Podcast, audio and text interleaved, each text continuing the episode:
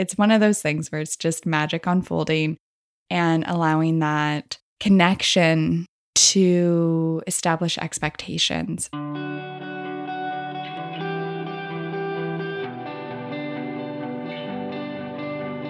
Ever wonder what your animals are trying to tell you? How to decipher those looks, barks, meows, and interesting behaviors? Join me as I share numerous animal communication encounters and some bizarre unfoldings. Jump into unique stories that will open your mind to the depths in which the animals that share our world are looking to connect.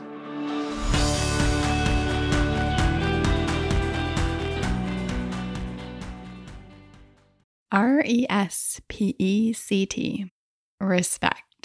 That is what we are diving into today with today's episode. Hi, everyone, and welcome back to Chatting with Chickens. I'm really looking forward to this episode because it's there's going to be a couple of shares in this one, but they're just some of my favorite experiences. and some experiences that I really learned a lot from and also deepened my belief or I guess confidence in my ability to connect. And so when it comes to animal communication or connecting with animals, or as Lucia would call it, intercellular communication, or it's also called interspecies intuitive communication. Yeah. So when it comes to developing this skill or this ability or strengthening these senses, it is something that can be a bit difficult because it's learning to trust your intuition. It's learning to trust and connect and believe in something that maybe somebody else isn't experiencing. It's always so helpful when the animals around you or when the universe in general just gives you those situations that there's no denying what you picked up on or what unfolded as truth and as your abilities just being on point. Some of these situations are where animals have just helped me grow with my boundaries or maybe understanding their boundaries and respecting their boundaries. And one of them's just absolutely hilarious. And so I'm going to start with sharing a story with Raz Rascal. And this was shortly after he came and joined our family. Him and I were going for a walk. We were walking down the road. And on our one way down the road, we saw a butterfly and as soon as I saw the butterfly, something just grabbed my awareness. And so I stopped and I took a few breaths and connected in with the butterfly. And there was something just a little out of balance, you could say, with the butterfly. And so I had offered that being an energy session. So here I am, sitting on the side of a country road with my dog, giving this butterfly a session. And then once the session finished, gave like some love, and then just continued on with our walk. And I was like, hmm, interesting. That's fun. As we're coming back towards the farm, walking on the other side of the street, it was really interesting because as soon as we got to the area where the butterfly would have been on the other side of the street, Raz started pulling towards like crossing the street. And I was like, oh, fascinating. He knows that this is where the butterfly is. And me and all of my beautiful human self was like, oh, buddy, are you wanting to go back and see if the butterfly is doing okay? And right away, he's like, no, I want to get it. As in, bite it, chomp it, eat it, get it kind of energy. And I just took a breath and I had to laugh because that's who he is, right? That's his innate response or instinctual, I guess you could say, response. And that moment, as brief and quick as it was, was such a lesson for me because I think there's a part of me, I'm really trying to evolve out of it. But if any of you have seen, I think it was the Animaniacs, they had the character Elmyra, which adored animals but slightly suffocated them while she was squeezing them and hugging them and petting them and making them do whatever she wanted. There's part of that archetype in me where I just love animals and want to pet them, want to do all that, but it it has very loose boundaries to it. And it doesn't honor the animal and how they want to show up. It honors how I want them to show up. That's been a really huge, huge, huge growing process for me over the last decade or so is just understanding my human self while respecting and understanding more of the innate or instinctual aspects of the animals that share my path with me, that share our world, and recognizing where I put my own beliefs or expectations on them versus allowing them to show up and honoring a healthier expression for them.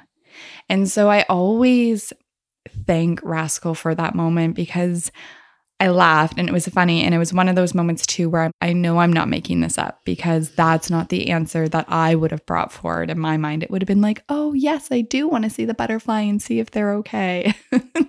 but no, he he wanted to get it. and so it's just cool, right? And it doesn't mean that then I can't have boundaries too with him. So with Raz, there was a lot of training that we did with him and a lot of communication around the chickens. You know, those are birds that you can't catch, you can't go after, you can't be chasing. It's fascinating because I've had the same conversation with Bob and with Lynx, both of the barn cats, where intuitively or connecting, you can set boundaries for your property, your space, and the animals that show up there.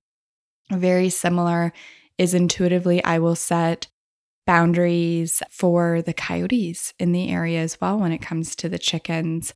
Doesn't mean they always have to listen to it, but it's at least putting your expectations out there. And it's fascinating because none of our animals go after the chickens. I know with Raz, we did a lot of training but even with the barn cats, they just don't. It's so cool. It's one of those things where it's just magic unfolding and allowing that connection to establish expectations, right? And sometimes those expectations have to come back to me. There's lots of times where I'm learning where their boundaries are or where I need to shift or change perspective. Another interesting or funny unfolding that I had this involves a session I was doing at a client's house. The client had me over to do a session for their dog. It was a pup at the time, super adorable puppy. And the session went really well. But when I first got there, their cat came out. Their cat was a Himalayan type of cat. And man, oh man, was he just stunning. Just the most beautiful, beautiful cat. And he just had this essence to him, like a very strong lion like essence. It was just, it was a very awesome cat to meet. But instantly I was like, oh, can I pet you? And he's like, no. Solid, hard, not budging. No. And that was one of the things, too, especially when I first started into doing energy medicine sessions for animals, is asking permission to pet, to engage, to touch. Our hands have so much energy in them. And a lot of the time, we're not that balanced. That energy can be quite intense. And we don't often ask the animal themselves, Is it okay if I engage with you? Same thing with picking animals up. With Walter being 110 pounds, I'm sure he'd love if I would pick him up. but it's just, it's not happening. Whereas I really try to remember to ask permission if I am kind of picking him up for a moment and giving him a cuddle. But a lot of the time with these smaller dogs, they're being picked up and carried around and moved around, and they maybe don't even want you to. And don't get me wrong, I'm sure some of them love it. There's all different types out there, but there's just this whole realm around asking permission, right? Think of a human coming up to you and just picking you up or just starting to pet your face, someone you don't even know. We wouldn't engage that way, or we typically wouldn't engage that way, human to human. And so, how can we bring that in a little more when it comes to our interactions with other sentient beings? Back to the story, this cat gave me a solid no. In the human, the human of the house said that this cat is quite particular and not overly affectionate. And I was like, okay, that makes sense. No worries.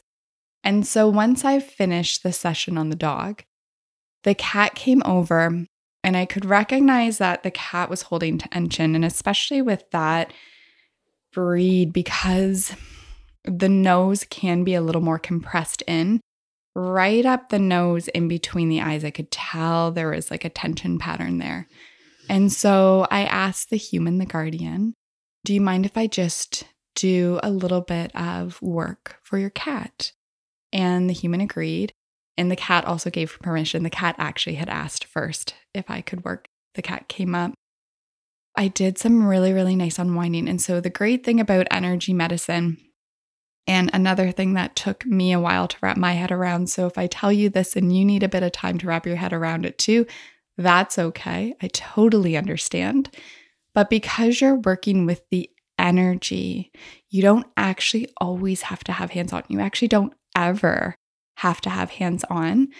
One of my love languages is touch. And so I do love working with hands on. I do pick a lot up from my hands but I can pick up just as much when I do a distance session and work with a hologram.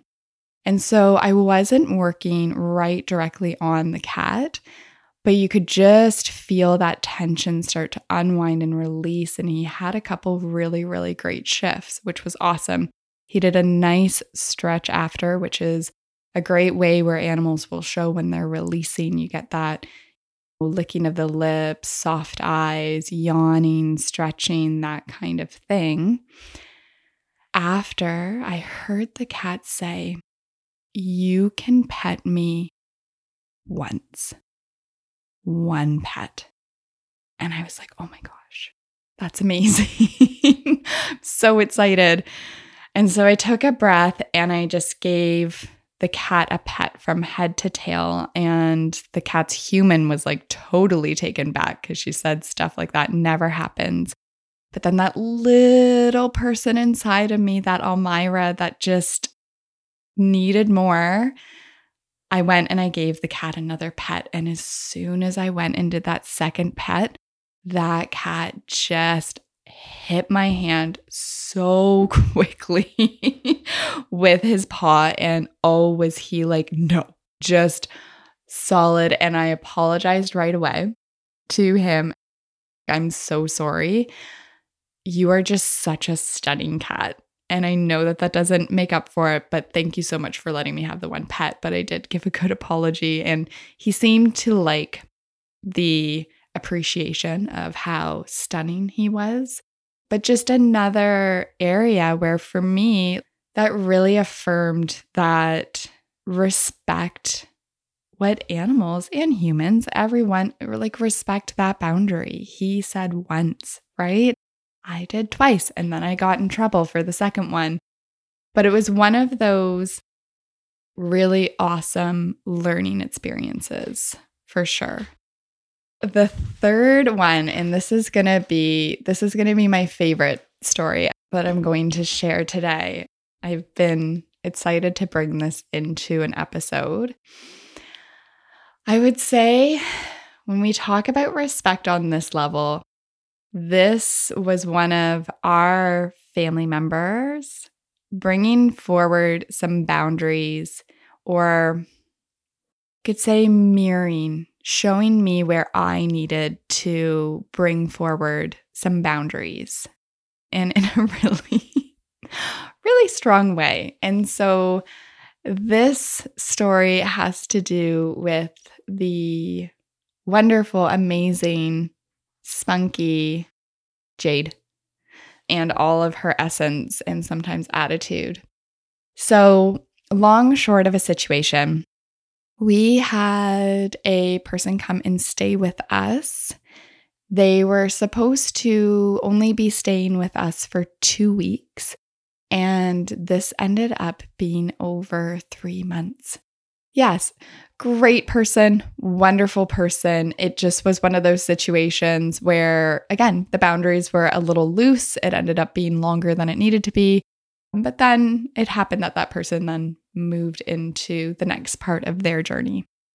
One of the moments where you could say tension was getting a little higher around the farm.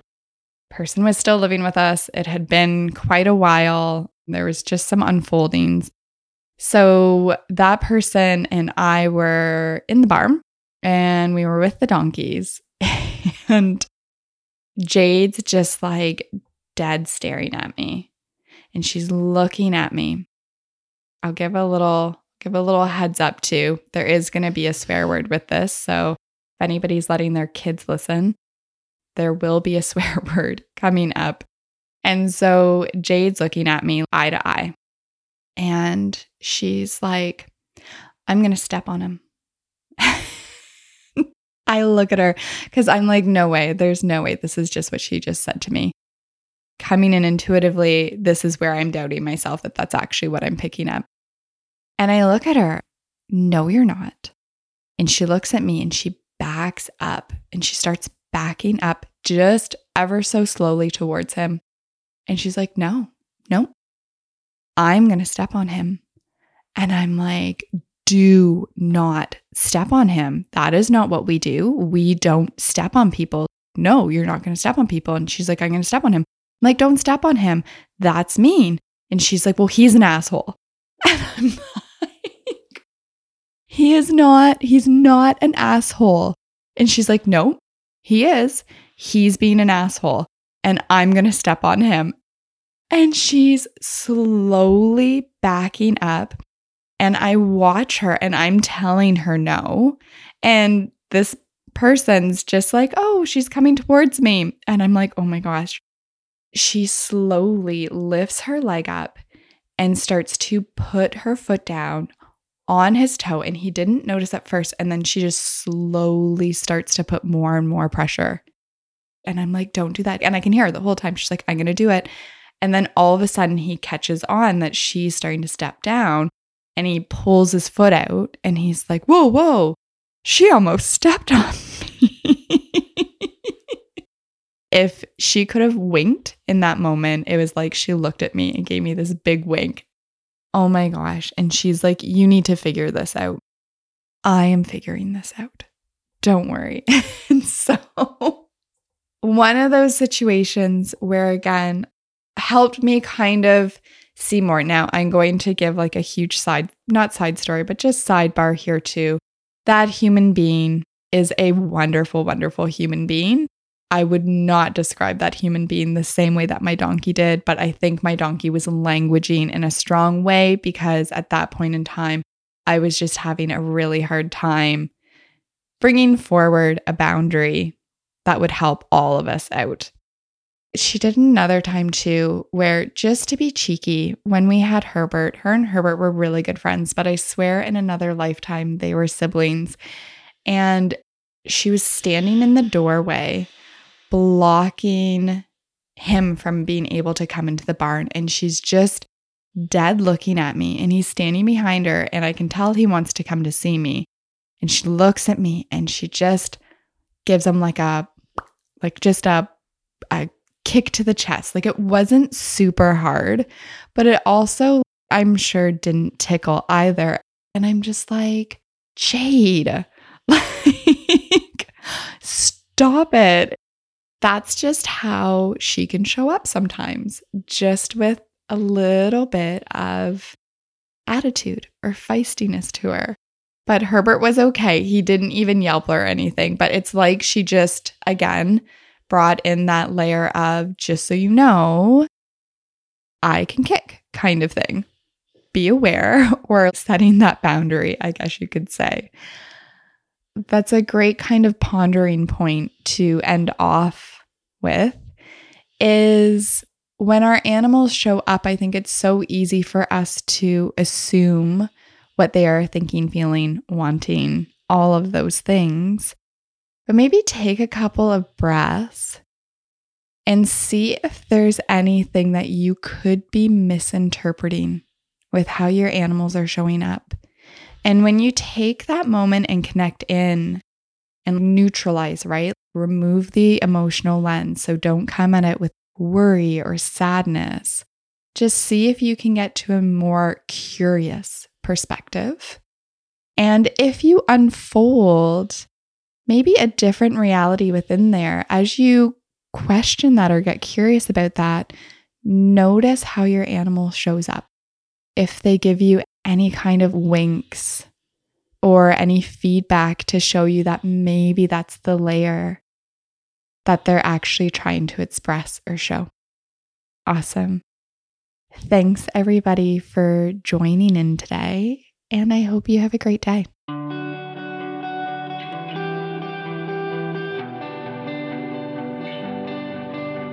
Here's our little disclaimer.